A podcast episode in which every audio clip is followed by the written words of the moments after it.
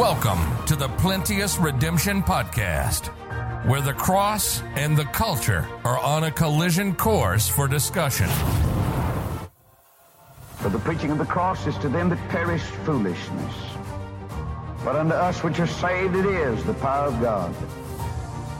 For it is written, I will destroy the wisdom of the wise, and will bring to nothing the understanding of the prudent. Where is the wise?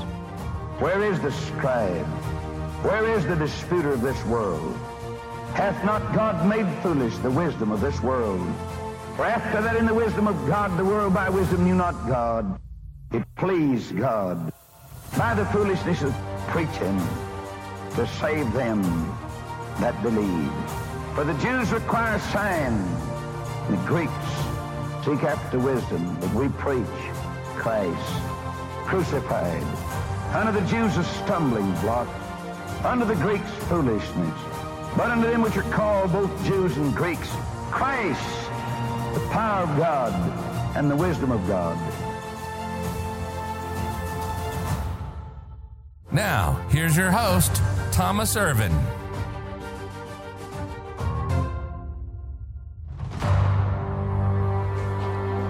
All right, Daniel 5, verses 5 and 6.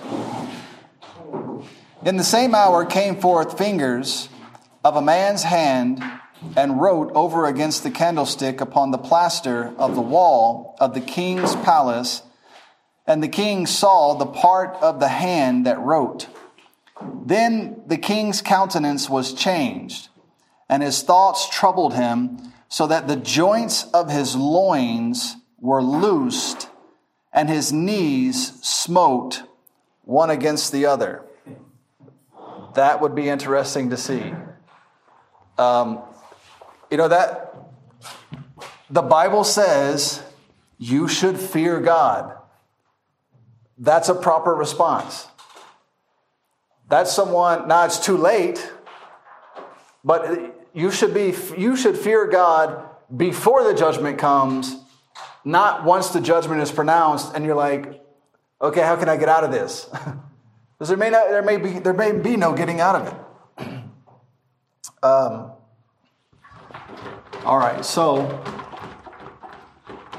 now we're back to Belshazzar, and he's in the middle of his party, he's in the middle of his feast.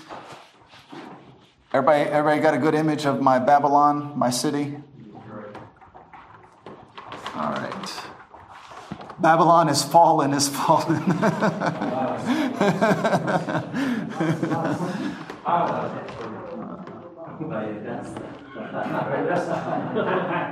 now, if you think about what we just saw, and you get to the time of Revelation, and whatever this last kingdom is, it's called Babylon. And it's called a great city, right? In the book of Revelation. So, could it be that this is what we have to look forward to? A city of this sort in the future that's going to fall, that the Lord's going to have to deal with? So, it's just, it, there's no reference in Revelation to Rome. There's a ton to Babylon. Uh, so, it's just interesting to think about. Um, enemy armies are surrounding Babylon, they are under siege and at war. The king had no concern no, not a care in the world. But when God began writing on the wall, suddenly sobriety and fear filled the room. now it's interesting because the passage says, so what we're here, what we're used to hearing is the hand that wrote on the wall. It says the fingers of a hand wrote on the wall. And so we're going to look at the, if we get to it at the very end, at, at the, the times that God used his finger for something. And so, what it looks like is that you have a candle here hanging on the wall, and, and God does this. So, if you can imagine what this party room must have looked like, it was probably dark, candles lighting it around the room. If it was under the river Euphrates, there are no windows. If there is a window, it's not going to help you. you're, you're, it's in the middle of the night or whenever, and, and you're underwater. And so it's, it's likely a dark room with candles hanging you know, around the wall. And so God goes over to one of the candles that are on the wall where, where, you know, you know, when a candle is lighting a dark room, it just kind of has that, that lit area around the candle, but everything outside of it is still kind of dark. And all of a sudden, a finger shows up and begins writing on the wall where everybody can see it in the light.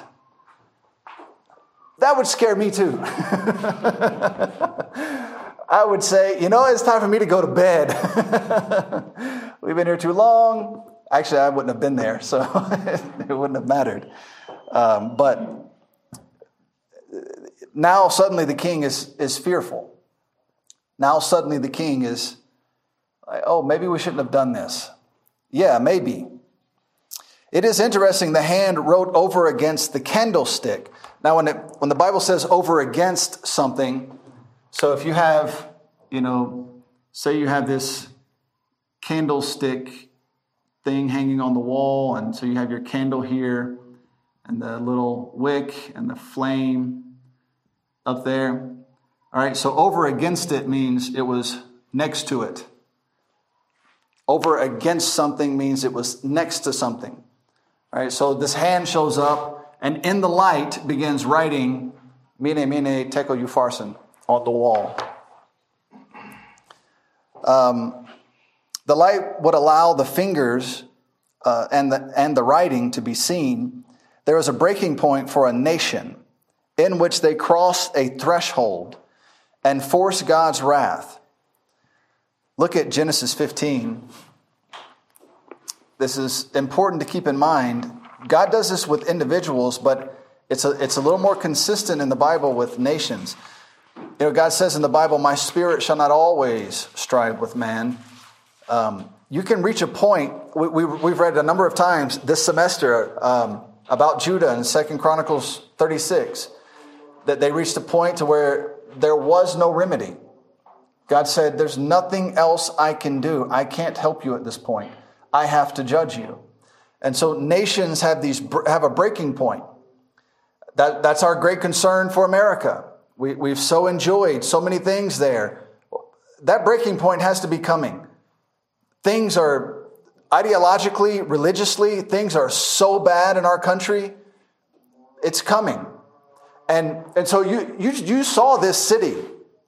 Religiously, it was in horrendous shape, but it, was, it fared sumptuously. They were doing very well until they, until they defied God directly. Then God said, I'm taking it out. It's over. It's, it's one thing to just be indifferent towards God and to live. The Bible says there are, there are sinners and there are the ungodly. There's a difference between the two. The ungodly set themselves against God.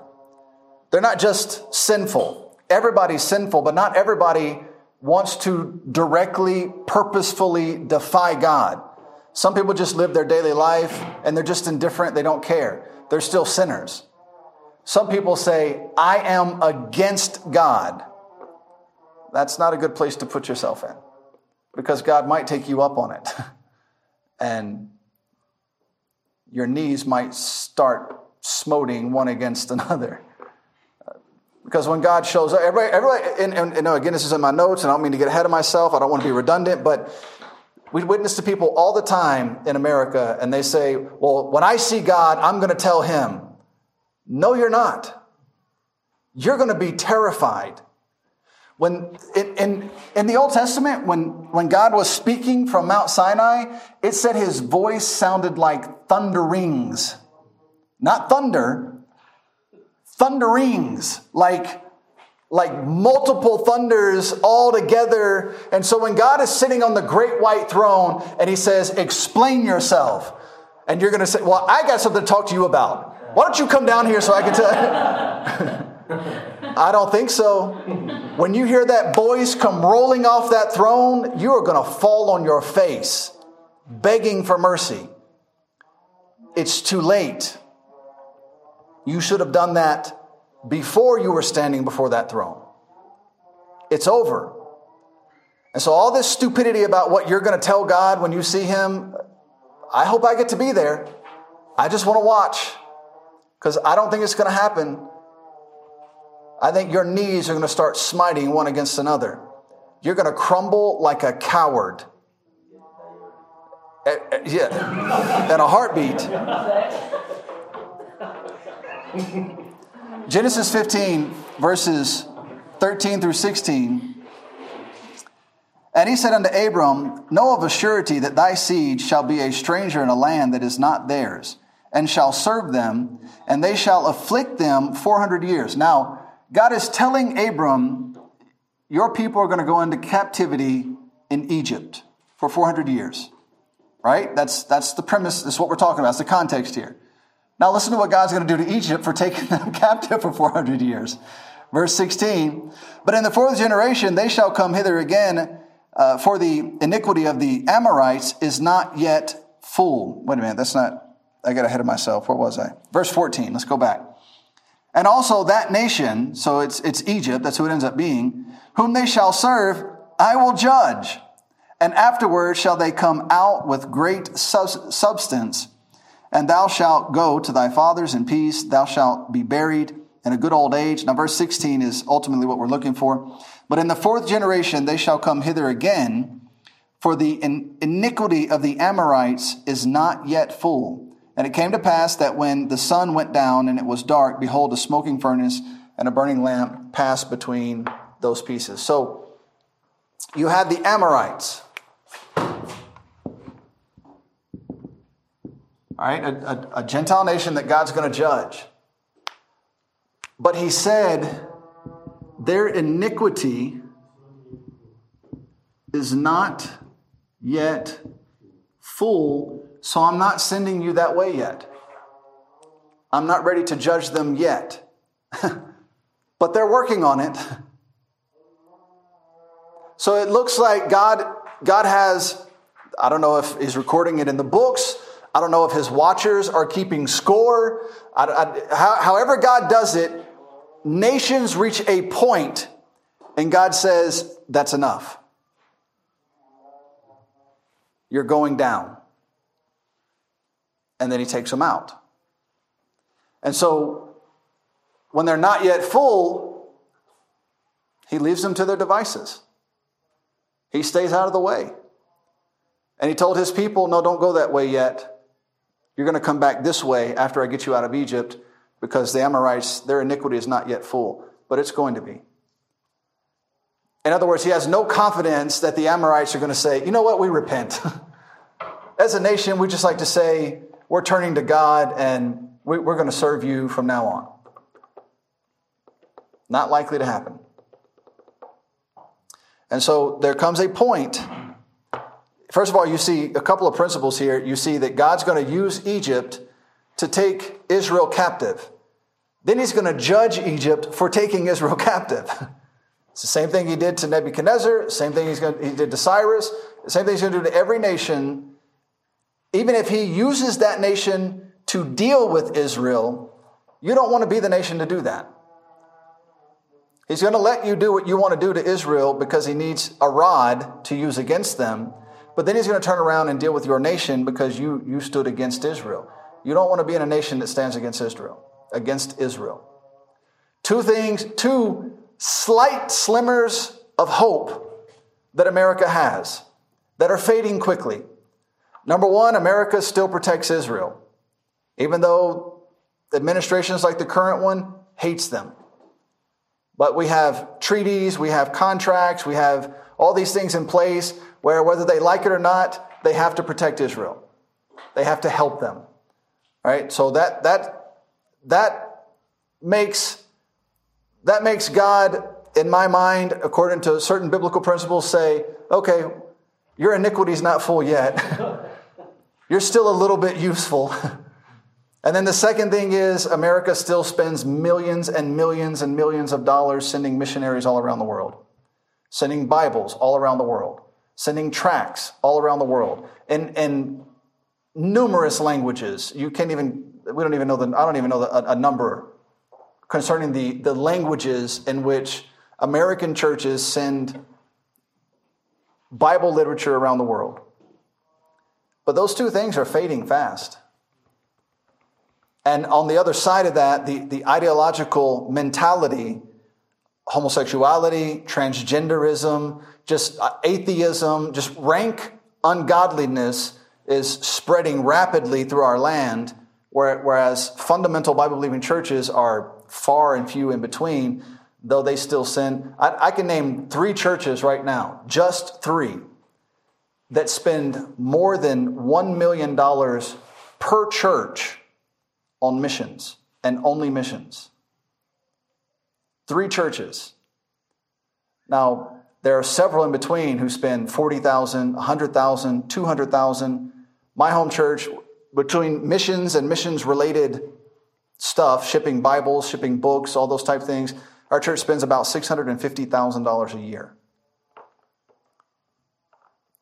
So that, that's four churches. Out of the three I mentioned, some do 1.2, some do 1.3, some are at 1 million. I mean, that, that's, that's a lot of money just from four churches so that I can be here, Brother Keith can be here, you can have Bibles, tracts, all the things that we have so we can try and get the gospel around the world. If that stops, if America's not going to protect Israel and America's not going to send Bibles and missionaries around the world, what use is there of America?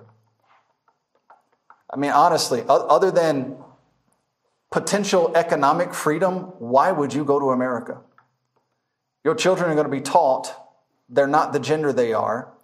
They're going to be taught Marxism, socialism, and all sorts of other perverted ideological uh, ideological frameworks that are so damaging. Your, your child might kill themselves because they don't know how to handle what they're being taught. We have a massive flux of, of child suicides in our country because little girls are being told, you're probably a little boy. And little boys are being told, you're probably a little girl. You have transgender people wearing lingerie, putting on shows for children in schools. What, what, what do you do with a country like that? You burn it to the ground and start over. Something has gone terribly, terribly wrong. Anyways,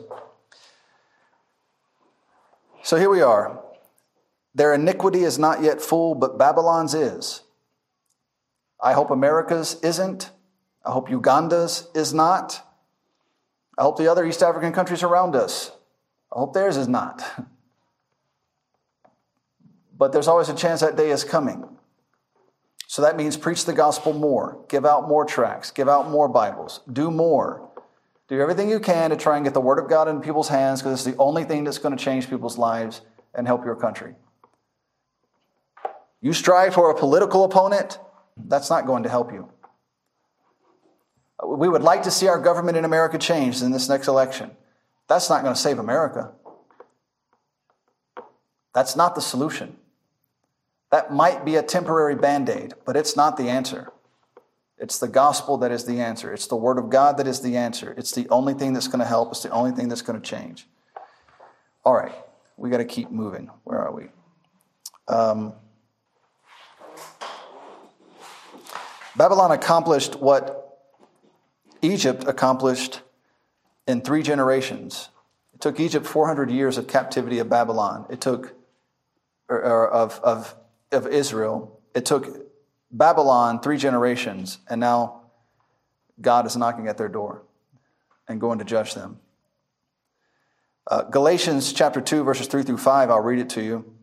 Um, but neither Titus, who was with me, being a Greek, was compelled to, cir- to be circumcised, and that because of false brethren unawares brought in, who came in privily to spy out our liberty, which we have in Christ Jesus, that they might bring us into bondage, to whom we gave place by subjection, no, not for an hour, that the truth of the gospel might continue with you.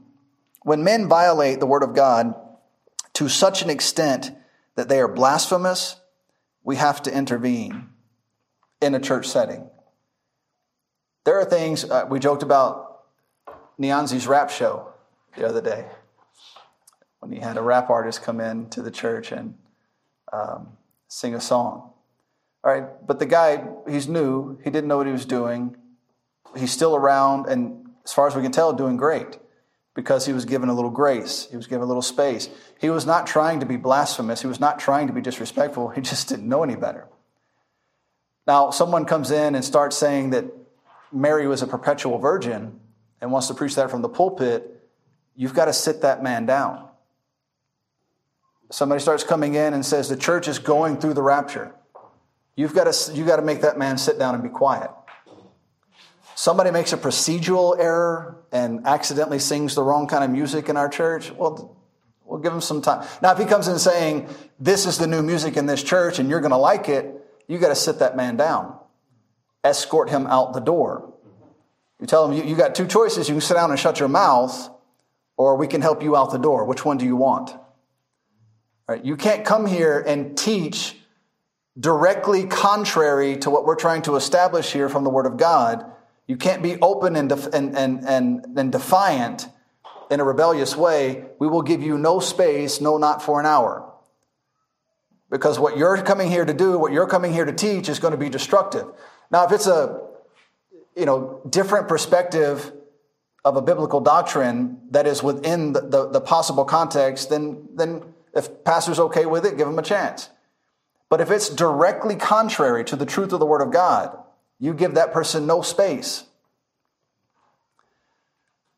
It, you know, Islam is amazing in that it's the only religion in the world that deliberately notes every doctrine that is holy to Christianity and defies it purposefully. Jesus died on the cross. Jesus did not die on the cross.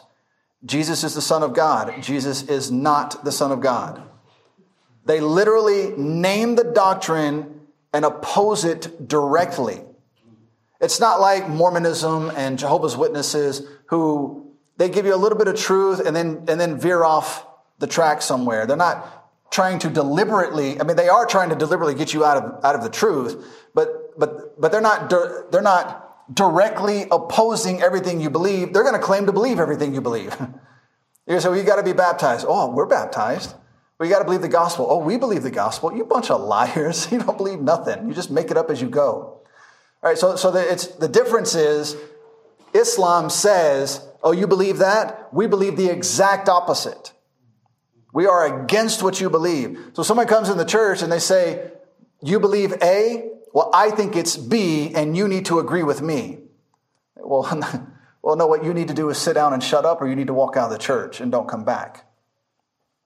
Right? The Bible says, you know, an heretic, you give him two or three admonitions. And if he doesn't listen, goodbye. People that have a difference of opinion are welcome to come to the church and sit quietly.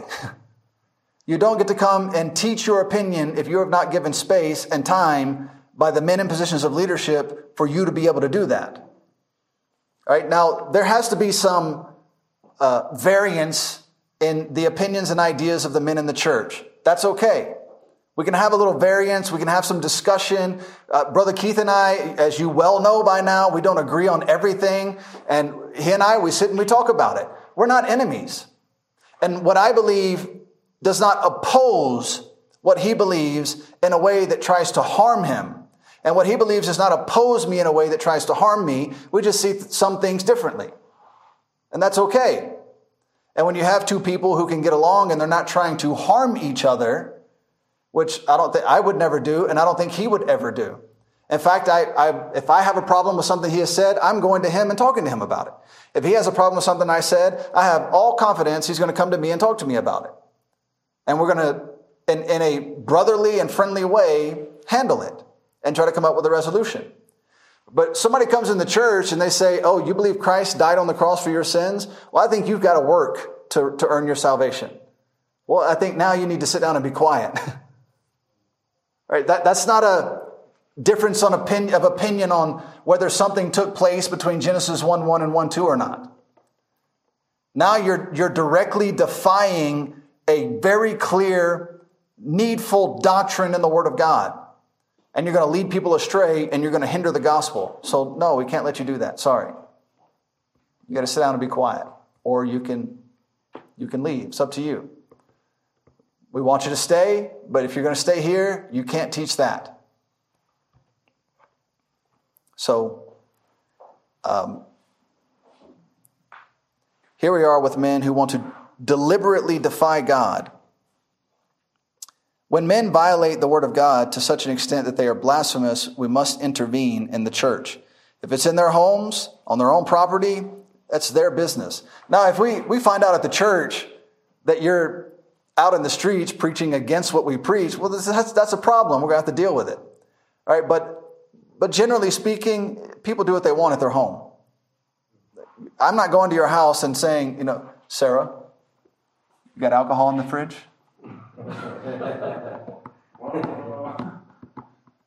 Right now, if Sarah wants to have alcohol in her fridge, that's between her and God. That's you know, if Pastor Paul wants to deal with it, that's up to him. Right? But as long as she's not bringing it to church, I know you don't have alcohol in your. You don't have alcohol in your fridge. no, I, I, know you don't have alcohol in your fridge. Um, but someone keeps stealing it out of our fridge. It's not you, is it? All right. So, so what people do in their home you, you can't force people to obey the Bible in their home. That's their home. God gave the man of that house leadership over that home. Now, he should do right, and you want him to do right, but it's up to them how they handle what they do at home. You bring it in the church, we're going to deal with it directly.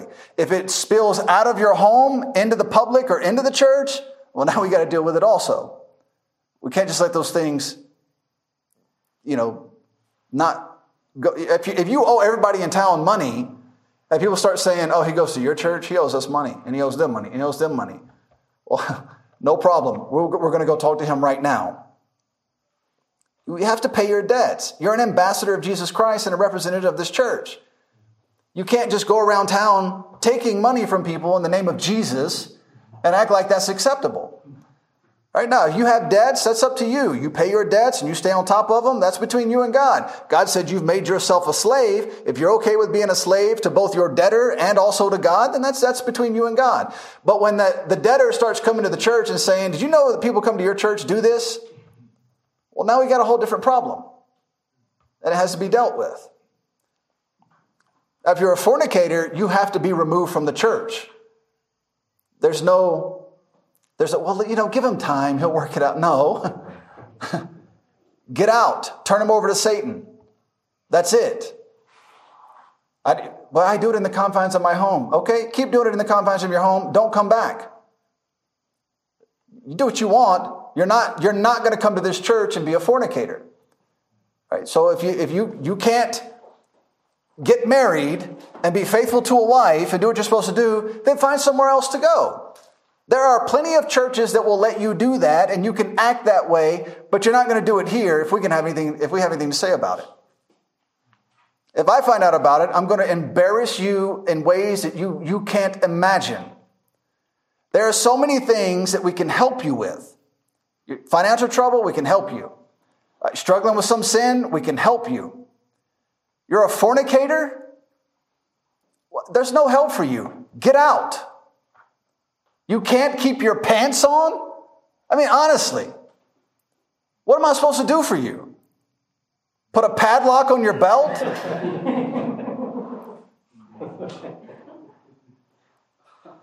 God says, get them out of the church. They got to go. All right, so so if you it, you know there, there are God's people have so many boundaries to learn and to grow and to make mistakes and to do all these things that need to be done.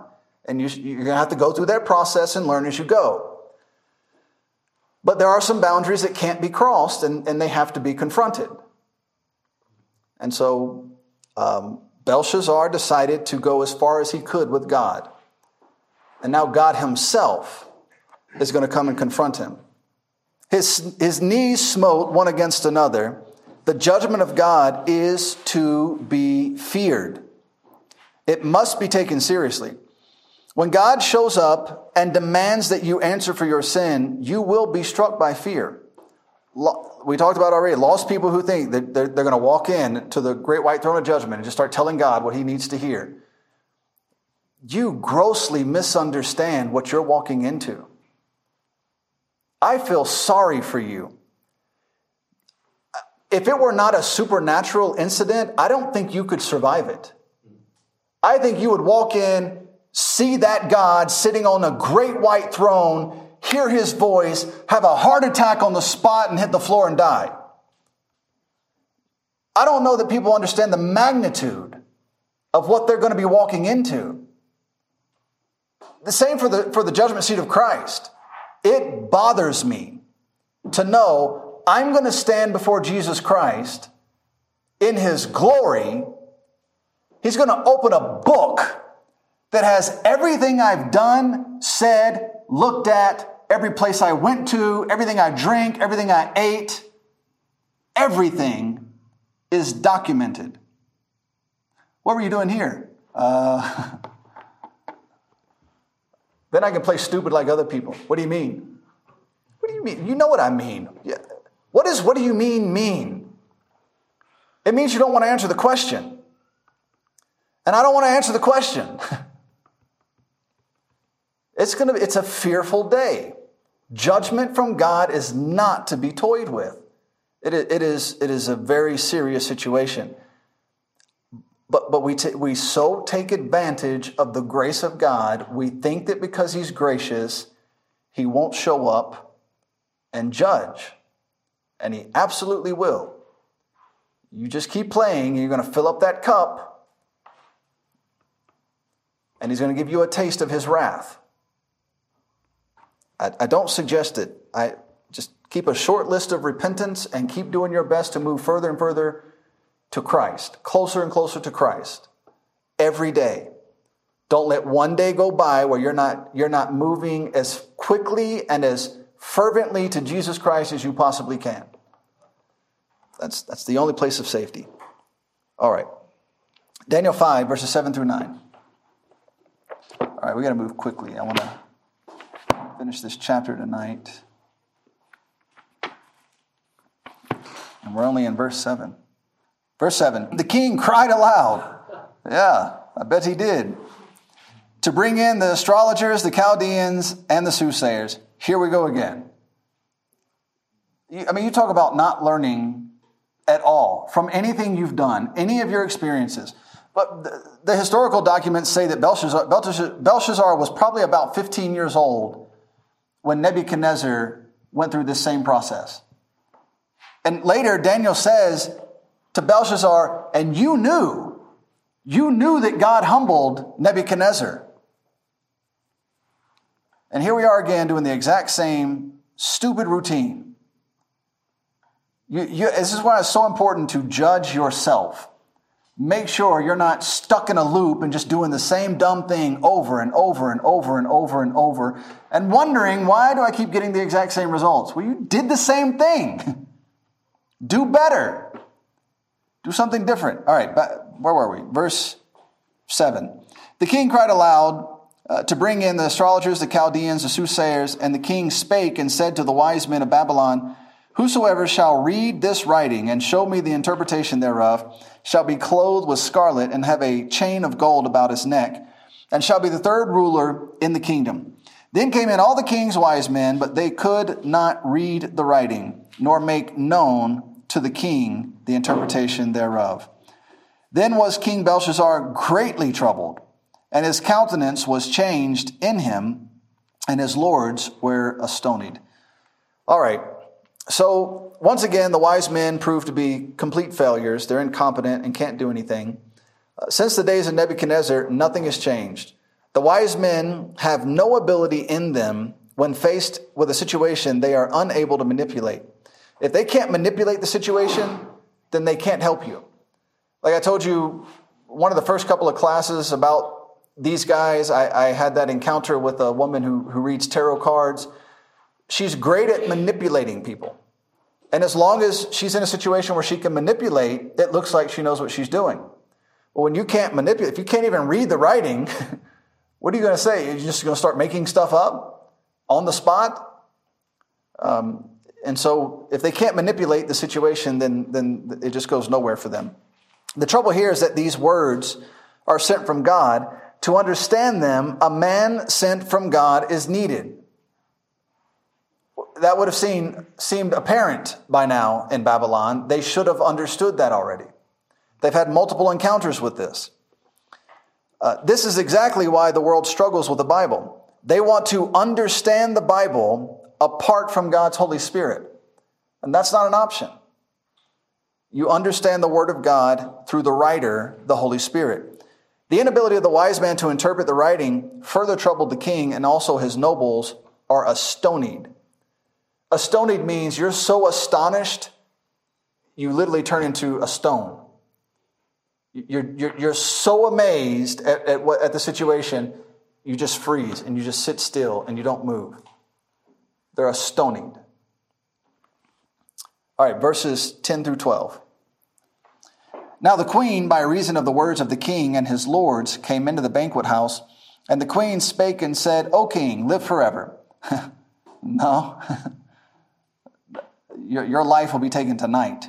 O king, live forever. Let not thy thoughts trouble thee, nor let thy countenance be changed. There is a man in thy kingdom. There is a man in thy kingdom in whom is the spirit of the holy gods.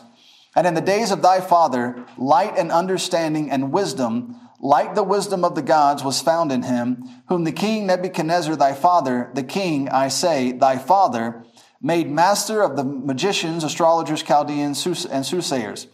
For as much as an excellent spirit and knowledge and understanding, interpreting of dreams and showing of hard sentences and dissolving of doubts are found in the same Daniel, whom the king named Belteshazzar, Belteshazzar now let Daniel be called, and he will show the interpretation. All right, so if the, if the queen knew, the king could also have known. But he didn't. Well, I mean, according to Daniel, he did know. He just, it's like when Nebuchadnezzar brought all these guys in the second time, and none of them could tell him his dream. And so then he says, okay, bring Daniel in at the last. well, that's who helped you last time. Why would you bring him in last this time? And so Daniel had been greatly used in the long career of Nebuchadnezzar, but Belshazzar was apparently ignorant of this fact. Daniel had to be sent for and brought, and brought to with the understanding that he could interpret the writing on the wall. Belshazzar had made a grand had made grand promises for the man who could interpret the writing, not not understanding the interpretation would promise his downfall. Could you imagine that? Whoever will tell me what this writing says. I'll make you third ruler in the kingdom. The kid, the writing says you have no kingdom. Never mind. Just put a gold chain on him, make him third ruler. You're not the king anymore. It's over for you. Just, that'd be a bit of a problem. His promises were useless. Unlike his father, he would not be given space to repent. Historically, we know the Persian army led by Darius had dug a trench that would change the path of the Euphrates River. This would cause the great moat that surrounded Babylon to dry up. Historically, we also, we are also informed that that night Babylon was celebrating one of its pagan gods. As is often the case with paganism, they participated in drunken sexual perversion. This included the guards who would normally be standing watch on the towers. Therefore, when the moat dried up, the Persian army walked right into Babylon untouched because everyone was drunken and involved in ungodly perversions. Do you know how France fell to Germany in World War II? The French general announced it on the radio. He said, France has fallen. Our men were too drunk to fight.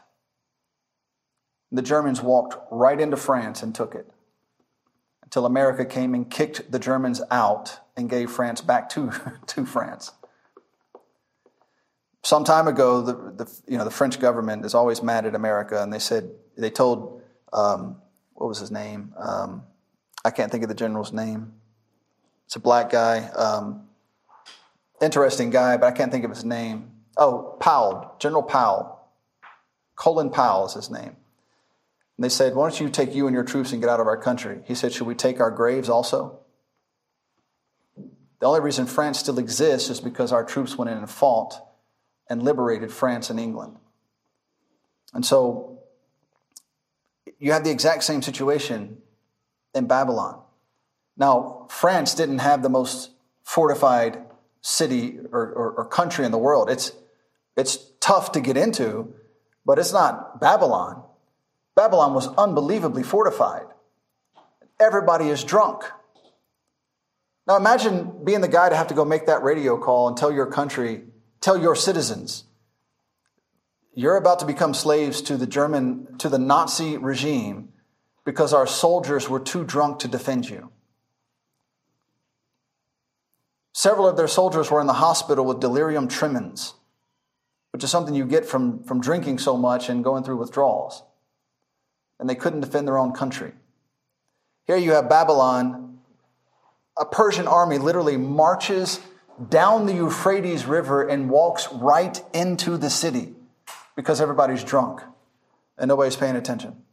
Nobody is paying attention. Not one person could say, hey, uh, you guys might want to come do something. There's, you know, people walking under the Euphrates River and coming right into the country, right into the city. They walked right in and took the place.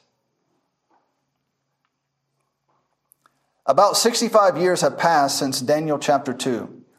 That means it is likely that Daniel is in his 80s.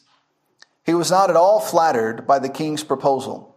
He came in and, and, and got straight to work with the interpretation. Daniel's reputation and testimony were so strong that the queen remembered him, and nothing about his character changed her understanding of who he was. He was a faithful man. So, in 65 years, 65 years later, this queen, her understanding, whatever her role is or whoever she is in the process of all this, she said, There's a man of God who can come and, and tell you exactly what you need to know. Your father, your grandfather used him, used him faithfully. And so they bring in Daniel. Verses 13 through 16. Then was Daniel brought in before the king, and the king spake and said unto Daniel, Art thou that Daniel, which art of the children of the captivity of Judah, whom the king my father brought out of Jewry? I have even heard of thee, that the spirit of the, of the gods is in thee, and that the light and that light and understanding and excellent wisdom is found in thee. Doesn't that sound nice? I have heard of you. Here's all the wonderful things I've heard of you. Well, then why are you just now calling me? Why didn't you call me before you decided to bring in God's vessels and, and, and have a party with them? But of course, at this point, it's, it's too late. Verse 15 And now the wise men, the astrologers, have been brought in before me and they should that they should read this writing and make it known unto me the interpretation thereof but they could not show the interpretation of the thing and i have heard of thee that thou canst make interpretations and dissolve doubts now now if thou canst read the writing and make it known to me uh, make known to me the interpretation thereof thou shalt be clothed with scarlet and have a chain of gold about thy neck and shalt and shalt be the third ruler in the kingdom uh, the king attempts to flatter Daniel, but he is not impressed. Not only is Daniel not impressed, but he also knows that Belshazzar's time is finished. He no longer has a kingdom over which to make promises. But he's going to keep playing like he does. Let's read verses 17 through 21. Then Daniel answered and said before the king, Let thy gifts be to thyself, and give thy rewards to another. Yet I will reward, I will read the writing unto the king and make known to him the interpretation. O thou king, the most high God, gave Nebuchadnezzar thy father a kingdom and majesty and glory and honor, and for the majesty that he gave him, all people, nations, and languages trembled and feared before him, whom he would, whom he would he slew, and whom he would he kept alive, and whom he would he set up, and whom he would he put down. But when his heart was lifted up in the, and his mind hardened in pride, he was deposed from his kingly throne, and they took his glory from him. And he was driven from the sons of men, and his heart was made like the beasts, and his dwelling was with the wild asses. They, they fed him with grass like oxen, and his body was wet with the dew of heaven, till he knew the Most High God ruled in the kingdom of men, and that he appointeth over it whomsoever he will. And thou, his son, O Belshazzar, hast not humbled thine heart, though thou knewest all this. Man, that'd be some hard words to hear.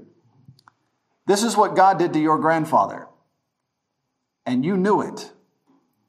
Now God's going to deal with you. But God gave your grandfather, He left the root in the ground and He left the stump so that it could grow back. He's taking you out. You're done. Daniel will not serve God for reward. He is not concerned with the gifts. He is not concerned with the truth. He is only concerned with the truth. He is a man of integrity, honesty, and in service to the Lord. He is not Balaam. He is not serving for money. Daniel reiterates the times of the Gentiles. Gentile powers have the ability to set up, tear down, and even put to death if they so choose. But they are not authorized to operate outside the boundaries God placed upon them. Nebuchadnezzar tried that, and he had to be humbled. Belshazzar knew this, and he defied God anyway. Nebuchadnezzar was made the head of gold, and, but was still subject to God. Men, raise your hand if you're a man. Yanzi's taking his time. There you go. Yeah. All right. Good. The Lord has given us the privilege of leading, and you should enjoy that place in life. But if you are given authority, you, are, you, are, you better not forget that you are still subject to God. The moment you forget this and begin to abuse the place of leadership you have been given, the Lord will humble you. And you should, you should fear that possibility. Don't assume you can abuse people through power and that God will simply stand by and watch. He might come and visit you, and He might deal with you. All right, so embrace the authority and the leadership God has given you as a man. It's, it's a wonderful thing. But leadership and authority does not, does not equate to abusiveness and, and, and corruptness. You can't, the, the two don't go hand in hand. You, you lead by example. And the authority that you've been given as the, the head of a house or uh, the head of a church or whatever, whatever it is that God's given you to rule over has to be done in accord with the Word of God. You don't just assume because God's given you the place of leadership that you can crack a whip and, and mistreat people. Uh, God might come mistreat you. so be very careful with that authority. Uh, verses 22 through 24. And thou, his son, O Belshazzar, hast not humbled thine heart, though thou knewest all this, but hast lifted up thyself against the Lord of heaven, and they have brought the vessels of his house before thee, and thou and thy lords, thy wives and thy concubines, have drunk wine in them. And thou hast praised the gods of silver and gold and of brass, of iron, wood. Now, do you notice something interesting in what Daniel just said?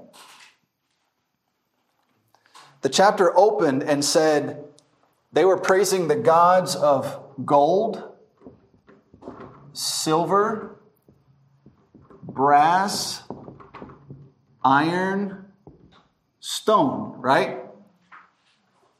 It just said you're worshiping the gods of silver, gold, brass, iron he switched the silver and the gold. What's the structure of the image of Gentile powers? Gold, silver, brass, iron.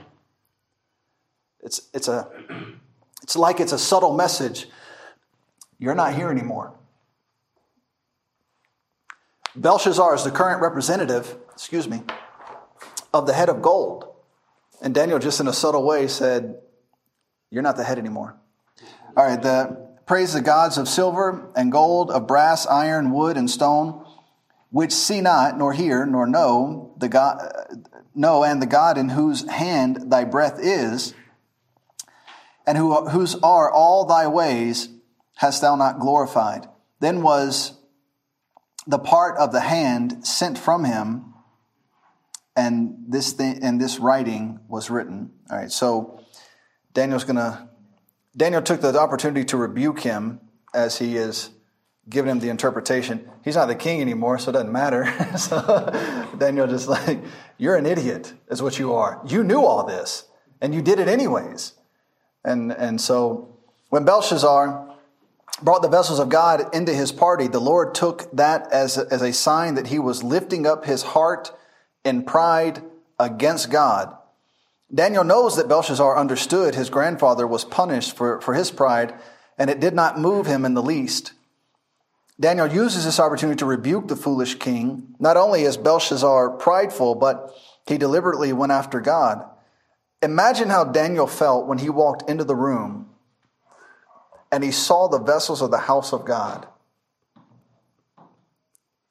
That had to be, I think there's potentially, there, there are two sides to his feelings about this. Oh, this is my conjecture, this is just my opinion. In part, he may have been disgusted, offended that these pagans would defile God's vessels. I mean, he had to walk in and see that, and they're in a drunken party with all sorts of perversion going on, and they've got the vessels of the house of God there. But then, on the other hand, he must have been thinking, You don't know what you have done. you have made a big mistake. It's, it's not my offense you need to be worried about. You offended God, and He's going to do something about it. You, you called out the wrong God. Uh, Romans 1, I'll read it to you real fast, verses 18 through 25. For the wrath of God is revealed from heaven against all ungodliness and unrighteousness of men who hold the truth in unrighteousness. In order to hold it in unrighteousness, you have to have it, which means they know, but they made a decision about the truth. I don't believe it. I'm rejecting it. I'm going to hold this truth in unrighteousness. Because that which may be known of God is manifest in them, for God hath showed it unto them. For the invisible things of him from the creation of the world are clearly seen being understood by the things that are made, even his eternal power and Godhead, so that they are without excuse. Because that when they knew God, they glorified him not as God. Right? Do, you, do you understand how intricate those details are? They knew this was God, and they said, I will not glorify you as God. So I know you're God, I'm not going to treat you like you're God. Not a good idea you at least want to be able to claim ignorance. But most people cannot. I think very few people could exist in the world who could actually claim to be ignorant of, of, of the truth. Uh, and, and, and you're going to struggle to be able to demonstrate those people to me. Because the Bible says that everybody gets some measure of light. They may not know who Jesus Christ is, but they see creation. They have light. They just choose to reject it. And change the glory of the uncorruptible God into an image made like to corruptible man and to birds and four footed beasts and creeping things. Wherefore God also gave them up to uncleanness through the lust of their own hearts. So if that's what you want to do, that's how you want to live, here you go. And what you don't realize is that your participation in that is just leading you further to your own personal destruction. And, and so, um, what's interesting though, it says that they professing, professing themselves to be wise, they became fools and changed the glory of the uncorruptible God into the, to an image made like to corruptible man and to birds, four footed beasts, creeping things. Now, if you look at where we are in the world today, just a few years ago, the dominant doctrine in the world was humanism, man. Well, now the dominant doctrine is climate change, the earth. So they have shifted away from worshiping man, and now they're setting their affections on the earth birds, four footed beasts, creeping things. And so it's, it's all downhill from here. That's not terribly exciting. All right, Daniel 5, verses 25 through 28. Let's read all the way down to 31, and then I'll make a few comments and we'll wrap it up. Uh, verse 25. And this is the writing that was written Mene, Mene, Tekel, Upharsin. This is the interpretation of the thing. Mene, God hath numbered thy kingdom and finished it. It's over. Um, Tekel, thou art weighed in the balances and art found wanting. Peres, thy kingdom is divided and given to the Medes and Persians. Then commanded Belshazzar, and they clothed Daniel with scarlet and put a chain of gold about, about his neck and made a proclamation. I guess it just made him feel better concerning him that he should be third ruler in the kingdom that no longer exists. Verse 30 And that night was Belshazzar the king of the Chaldeans slain, and Darius the Median took the kingdom, being about threescore and two years old. All right, so either Belshazzar did not believe Daniel, or he didn't understand, or he's just really dumb. But he crowned Daniel anyways, as though he had the ability to do it, um, which he absolutely did not. Now we can trust the English Bible. We don't need Hebrew, we don't need Greek, we don't need Latin, we don't need Aramaic, we don't need Chaldean. When God wants us to know a language other than what we have in English, He gives us the words and the interpretation. So you don't need to leave what God gave you and go look somewhere else. If God's going to tell you, you know, Talitha Cumi, uh, Golgotha, Mene Mene Tekel Upharsin. So all this is in a different language, and the Lord tells you what the definition is. He tells you what it means. I don't need to go look somewhere else. I, I, I have it. So uh, in the interpretation, Daniel uses the word Peres in place of Upharsin. This is because Peres is the singular use of the plural word Upharsin. The words mene, mene, tekel, upharsin, when translated into English, this is what they mean. Numbered, numbered, weighed, divisions. That's their literal translation. You have been weighed in the balance and found wanting, and now your kingdom is taken from you. And so that that so when it comes to the wise men reading it, I don't know if it does say that they couldn't read it or interpret it, but I don't know if maybe they they read the words because it's in Aramaic. The words are, are, are in Aramaic. So the words that I'm saying to you, which I'm certain is not how you would pronounce it in Aramaic, but the, they're Aramaic words. So I don't know if they could read them and don't know what this means. I mean, if, if I wrote that to you, if I gave you a piece of paper, or if I wrote on the, if I wrote numbered, numbered, weighed divisions on the wall and said, okay, tell me what that means. What would you say? I don't know what that means. If you don't have God to give you the interpretation, then you're not going even if you could read that, you would have no idea what that means. All right, so I don't know if it's 100% that they just couldn't read the words or if they read the words and said, I don't know what that means. and so Daniel had to come in and tell them what it means. All right, the finger of God was used, is used six times in the Bible. No, five times in the Bible. I'll tell you what they are real fast. Daniel 5, he wrote on the wall. All right, so you already know that. This finger shows up and writes on the wall.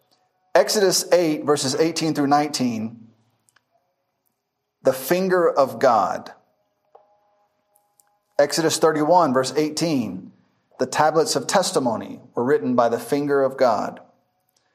Luke 11, 20, Jesus said, I cast out devils by the finger of God, which is interesting.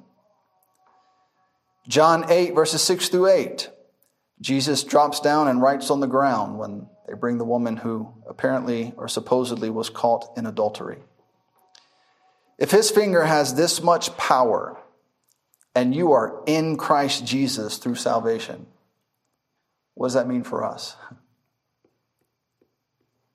If just his finger is this important, how much better is it to be in the body of Christ? All right, notes on Daniel. Daniel 5:12 He has an excellent spirit and knowledge and understanding and interpreting of dreams and showing of hard sentences. Now, it's interesting, hard sentences. This is where preachers get in trouble. They don't want to give the hard sentences. They don't want to deliver the hard truths that the Bible has. They would rather just kind of pretend like they don't exist. Well, Daniel told people the truth even when it was difficult.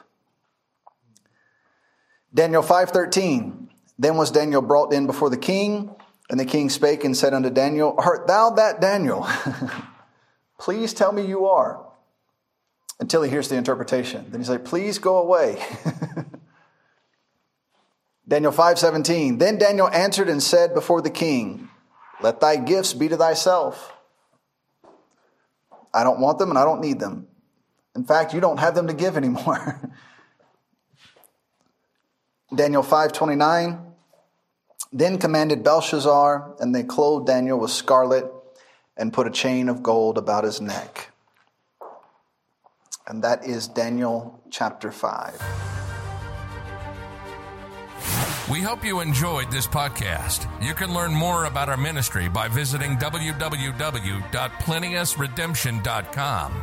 You can hear more Plenteous Redemption podcast audio at www.plenteousredemption.media. Please comment below if this podcast has been a help to you. Also, inform us of future topics that would interest you. Thank you again for listening to the Plenteous Redemption podcast.